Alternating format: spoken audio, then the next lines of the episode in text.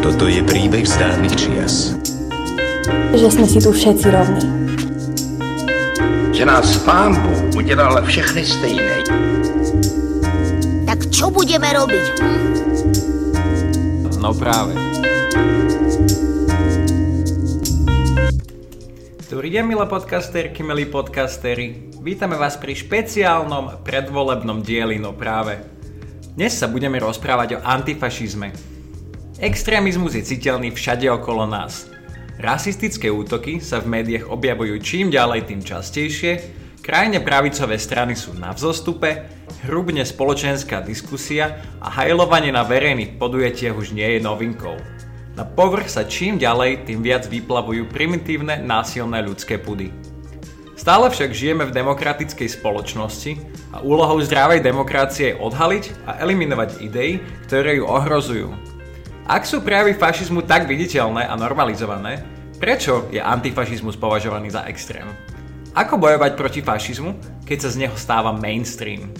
Dokedy je antifašizmus protestom a odkedy je extrémom? Na tieto aj ďalšie otázky nám v dnešnom špeciálnom dieli prišli odpovedať Eva a Kamil z Povstanie pokračuje, ktorí pre svoju bezpečnosť neuvádzajú svoje celé mená a tváre.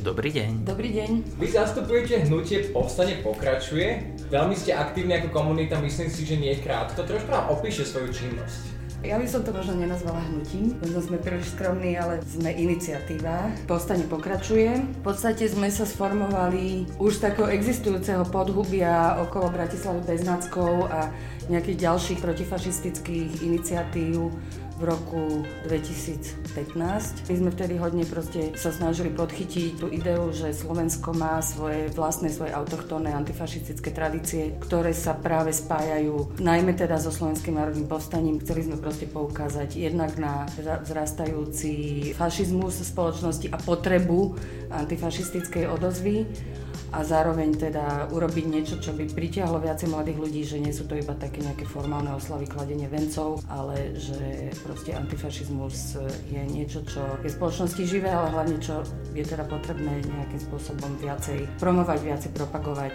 u mladších generácií. Ale nechcem povedať iba u mladších, lebo ja teda určite už tej mladšej generácii nejako nepatrím a vnímam proste, akým spôsobom na fašizmus reagujú ľudia, ktorí proste patria do tej mojej kategórie. Dá sa, ale asi je väčšia šanca u mladých ľudí, myslím si. Možno by som len dodal takú maličkosť, že my to aj tak nekoncipujeme vyslovene, že len úzko na nejaký vymedzený úsek, že fašizmus a že len sme anti, ale snažíme sa to intersekcionálne prepájať s rôznymi témami, ktoré sa toho týkajú, či už sú to téma ľudí na úteku, menšiny, Rómovia, holokaust a tak ďalej, ale napríklad aj vzdialenejšie témy, ako je Rožava, Kurdi teraz zo strany Turecka alebo v Palestíne zo strany izraelskej okupácie, témy feminizmu, LGBT, čiže veci, ktorými všetci žijeme a takýmto spôsobom bojovať proti fašizmu. Vy nie ste čisto, ako hovoríte, len proti nazizmu, ale proti takej nenávisti. Moja ďalšia otázka znie, že ľudia, ktorí nie sú historici, no majú zdravé vnímanie reality, už to považujú za také samozrejme, že fašizmus je hrozba, ktorá priniesla neskutočné zverstva. Máte pocit, že sme sa vrátili o tých 100 rokov dozadu?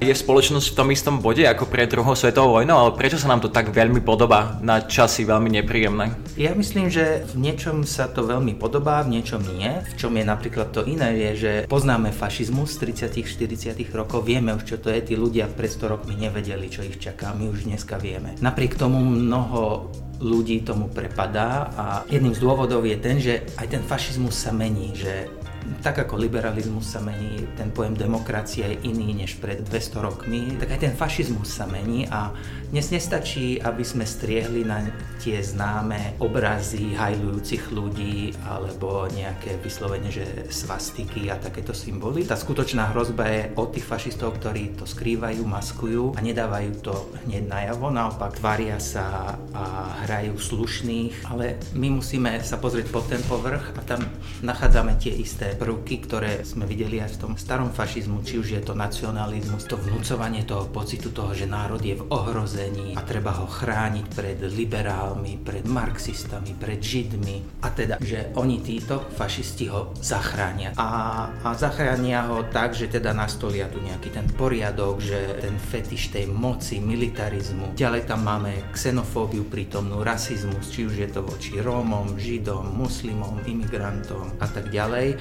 No a títo naši slovenskí fašisti tak tam majú navyše ešte k tomu všetkému jasne sa hlásia k tradícii slovenského fašistického štátu, k prezidentovi fašistickému, k tým symbolom dokonca, tak tam je to úplne evidentné.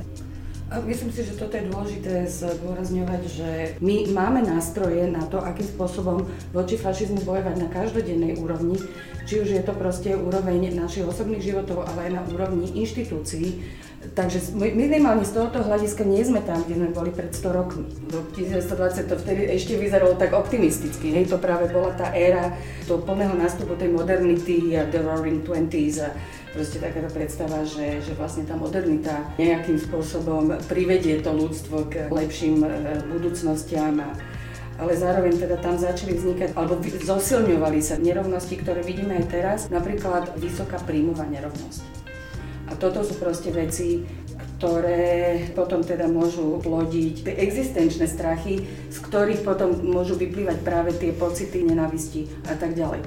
Ale jedna zaujímavá vec je, že ja som pred eh, pár rokmi bola súčasťou takého výskumného týmu, ktorý eh, sa pozeral na to, čo sa dialo na Slovensku počas obdobia vojnového slovenského štátu v súvislosti s holokaustom a robili sme výskum, tentokrát to neboli tí ľudia, ktorí prežili, to boli to ľudia, ktorí boli svetkové alebo svetky. A zaujímavé je, že nám začali ľudia hovoriť, že ja teda neviem, ale mne sa zdá, že mne táto situácia, ktorú tu teraz máme, začína práve pripomínať tie 30. a 40. roky, ktoré som ja prežil alebo prežil. Takže nejaká paralela tam je. My to samozrejme neviem povedať, lebo my sme tú dobu nezažili. Ale ľudia, ktorí zažili na svojej vlastnej koži, zjavne proste videli, že niečo sa v tej spoločnosti zmenilo takým spôsobom, čo ich teda akože vrátilo do mladosti, ktorú prežili práve pred zhruba tými 80 rokmi, 70 Moji starí rodičia z tohto bohužiaľ zažili a povedali, že to bolo nepríjemné obdobie. A sú tu určite paralely, no ale jedna taká paralela, ktorá nie je, je, že ľudia mali oveľa menej informácií v tom čase, ako majú teraz. Oveľa menej takej tej slobodnej vôle si uvedomiť, že môžeme sa aj postaviť na odpor, môžeme povedať nie, alebo že vlastne toto nie je normálne, ako vy ste hovorili. No ale jedna z tých najväčších paralel, ktorá dneska sa dennodenne omiela, že ľudia sú frustrovaní. Ja osobne poviem za seba, že ja takisto cítim frustráciu z niektorých vecí v našej spoločnosti a určite by som sa neoznačil za fašistu ani za voliča extrémistických strán a moja otázka preto znie, je frustrácia v roku 2020 dostatočným dôvodom na to, aby ľudia začali voliť nedemokratické alternatívy, alebo je to len výhovorka? No, myslím si, že čiastočne ste na, na túto otázku už odpovedali vy sám, že ste tiež frustrovaní a nemáte inklináciu k tomu, aby ste volili fašistov alebo nejakým spôsobom hlásali fašistické idei. Takže už myslím si, iba z tohoto je zrejme, že je nepostačujúce toto vysvetlenie, že ľudia sú frustrovaní, lebo aj ja som frustrovaná.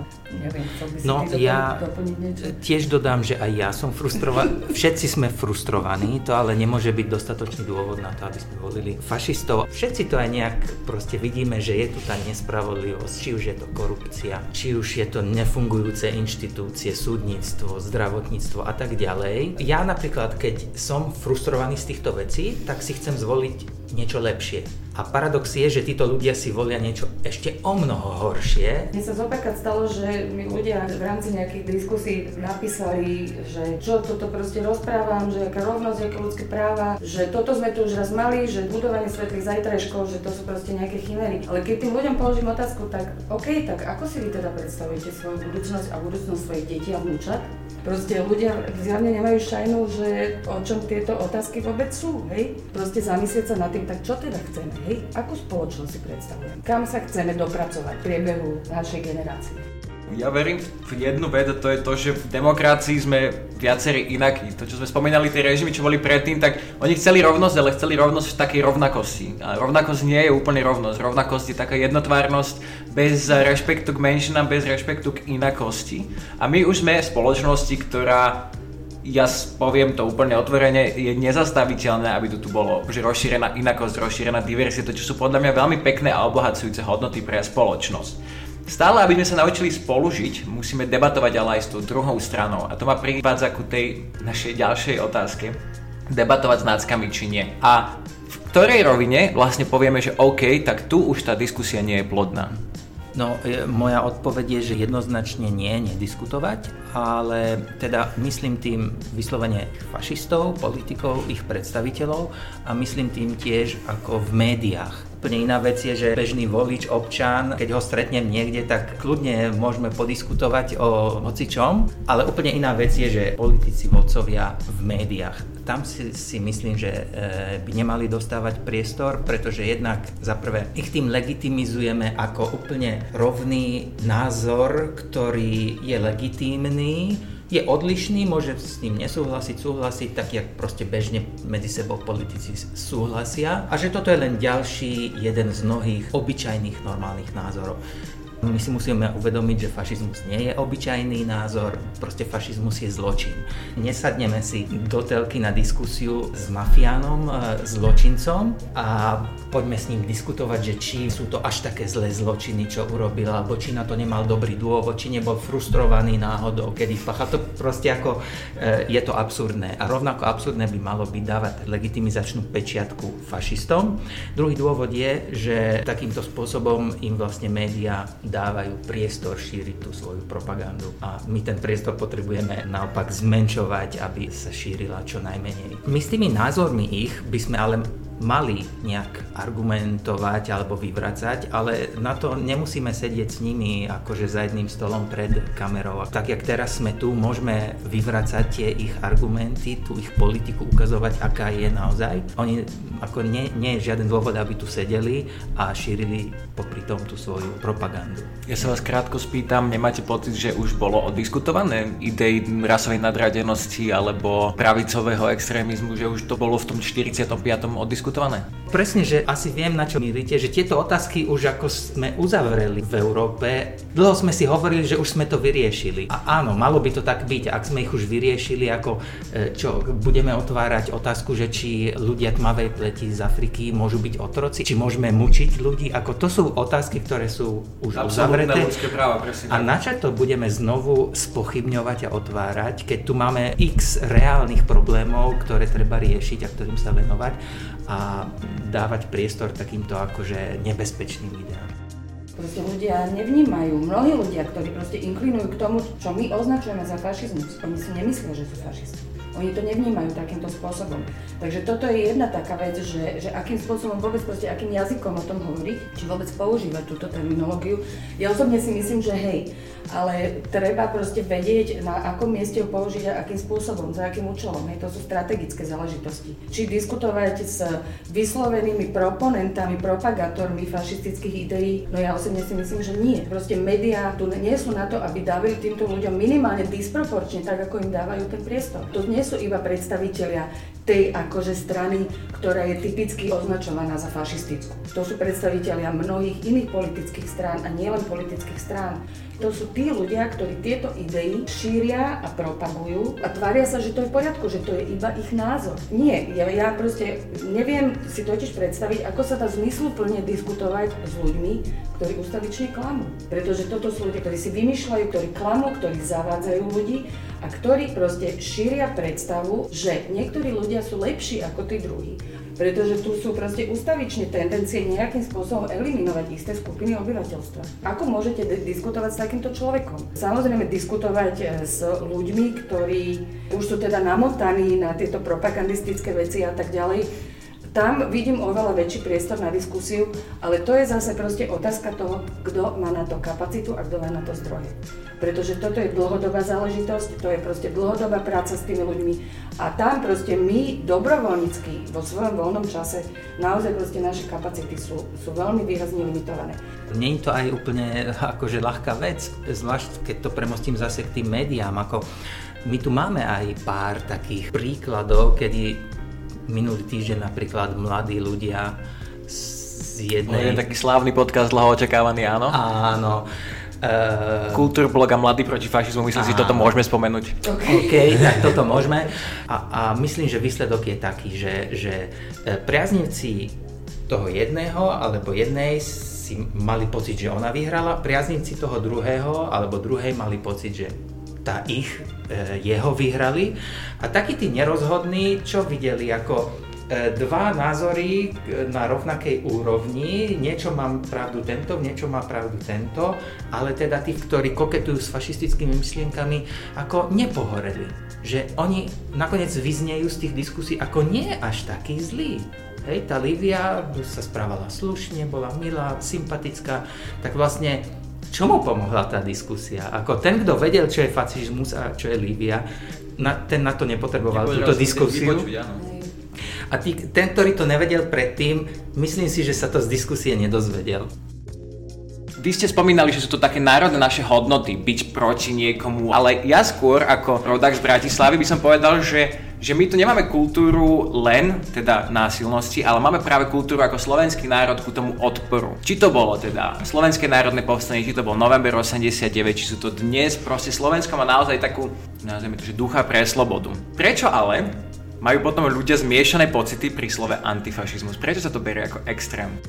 Antifašizmus je veľmi silno zviazaný práve s tými lavicovými ideami. V prípade, že za lavicové idei označíme postoje, ktoré vedú k radikálnej rovnosti medzi ľuďmi. Lebo ja sama som napríklad musela byť konfrontovaná aj sama so sebou a so svojím vlastným vnímaním, keď som pochopila, že som teda na strane proste tohoto radikálneho ľudskoprávneho prístupu a prístupu radikálnej sociálnej spravodlivosti, môžeme to nazvať radikálneho humanizmu, ak chceme, hej, že proste zrazu som začala byť označovaná za tú lavičiarku a za tú, ktorá proste chce tých ľudí dovesť do tých gulagov, hej.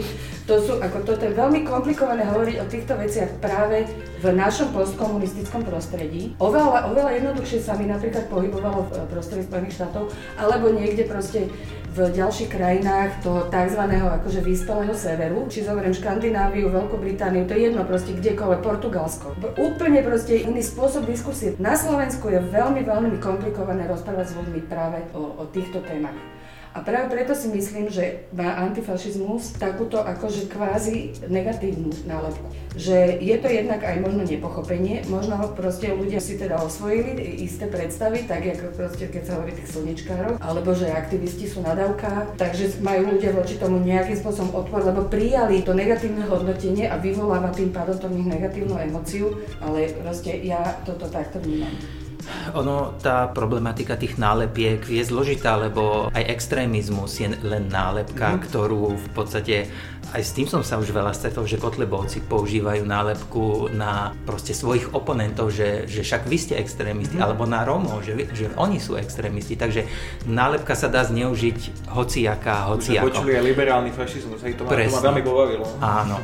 Možno, že tá nálepka extrémizmu je možno ešte aj o niečo horšia, lebo vytvára taký falošný dojem ekvivalencie toho antifašizmu s fašizmom. Častokrát počujem počujeme, že títo antifašisti, oni sú rovnakí ako fašisti, len opační. Tomuto napomáhajú aj médiá strašne veľa. Keď išlo o antifašistické akcie, že potom médiá to zobrazovali, že tam boli fašisti a tuto na nich vykrikovali antifašisti a v podstate bežný divák mal dojem, že tu sú chuligáni, tam sú chuligáni. Pritom na tej antifašistickej strane tam stáli známi herci, známi ľudia z akadémie, aj bežní študenti alebo aj proste pracujúci a takto sa vytvára ako taký falošný ako keby pocit, že ten antifašizmus, že to je tiež ako niečo nepatričné.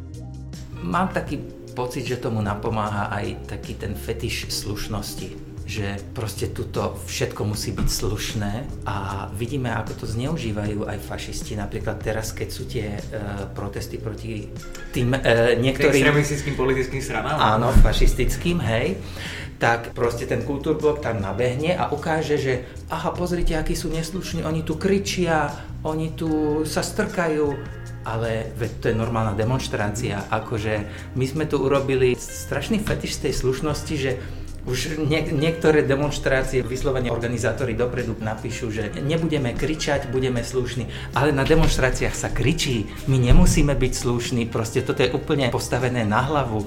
Proste množstvo vecí, ktoré dnes berieme ako samozrejmosť, či už je to volebné právo žien, alebo 8-hodinový pracovný čas, to proste bolo vybojované neslušnosťou. Oni neprišli za vládcami a poprosili ich, že prosíme si naše práva, oni im ich dali, oni si ich vybojovali na demonstráciách, tam sa kričí, proste stane sa to a teraz sa nebudeme tváriť, že fuj, to je neslušné, ale proste takáto mentalita, neviem, odkiaľ sa vzala posledné roky, mm-hmm. že tu všetci musíme byť slušní a ešte aj k fašistom máme byť slušní, no tak nie, k fašistom nemusíme byť slušní a vôbec ako demonstrácia nemusí byť akože úplne s etiketou všetko akože e, v najlepšom poriadku. Na demonstráciách sa kričí a to je úplne normálne.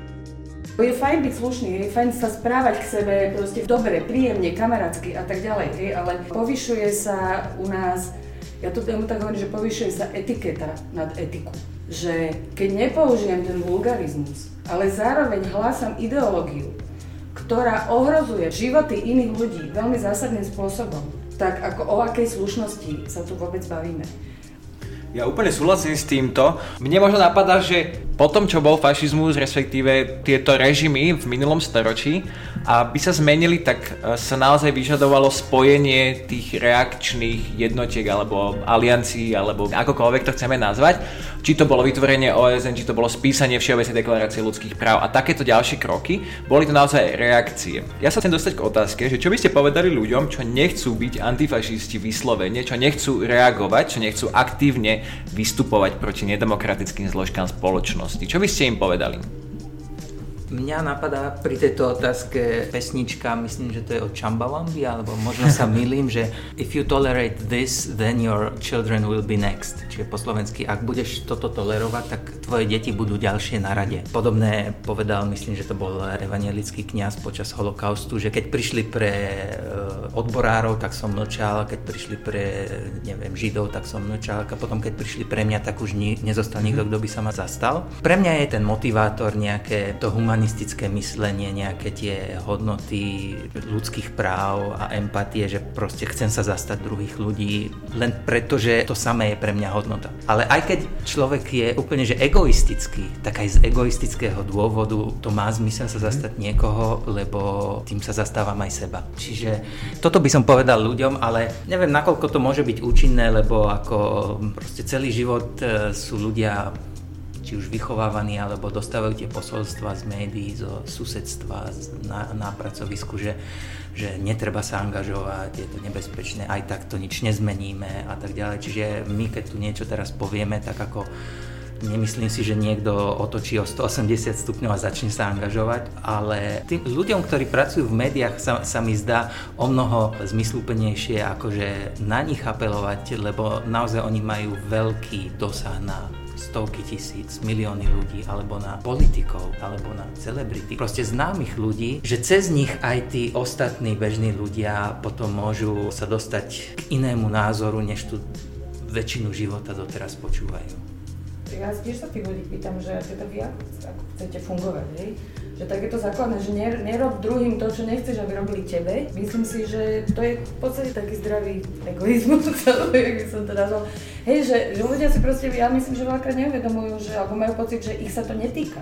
Že oni sú v tej skupine, na ktorú nepríde, aby som to tak mhm. nazvala. Ale ja si myslím, že to je proste veľmi krátkozraká predstava o tom, čo všeličo sa môže udiať a akým spôsobom sa to môže udiať. V podstate kdokoľvek, kto má dostatok mocenských prostriedkov na to, aby označil vás alebo mňa alebo kohokoľvek iného za nežiaduceho. Iba na základe proste toho, že mám tu moc a môžem, prečo to robia? No lebo môžu. A to proste, myslím si, že je aj jeden z takých tých odpichujúcich sa základov, kde môžeme začať hovoriť o fašizme, že fašizmus je ideológia alebo predstava o svete, ktorá vlastne eliminuje rôznorodosť.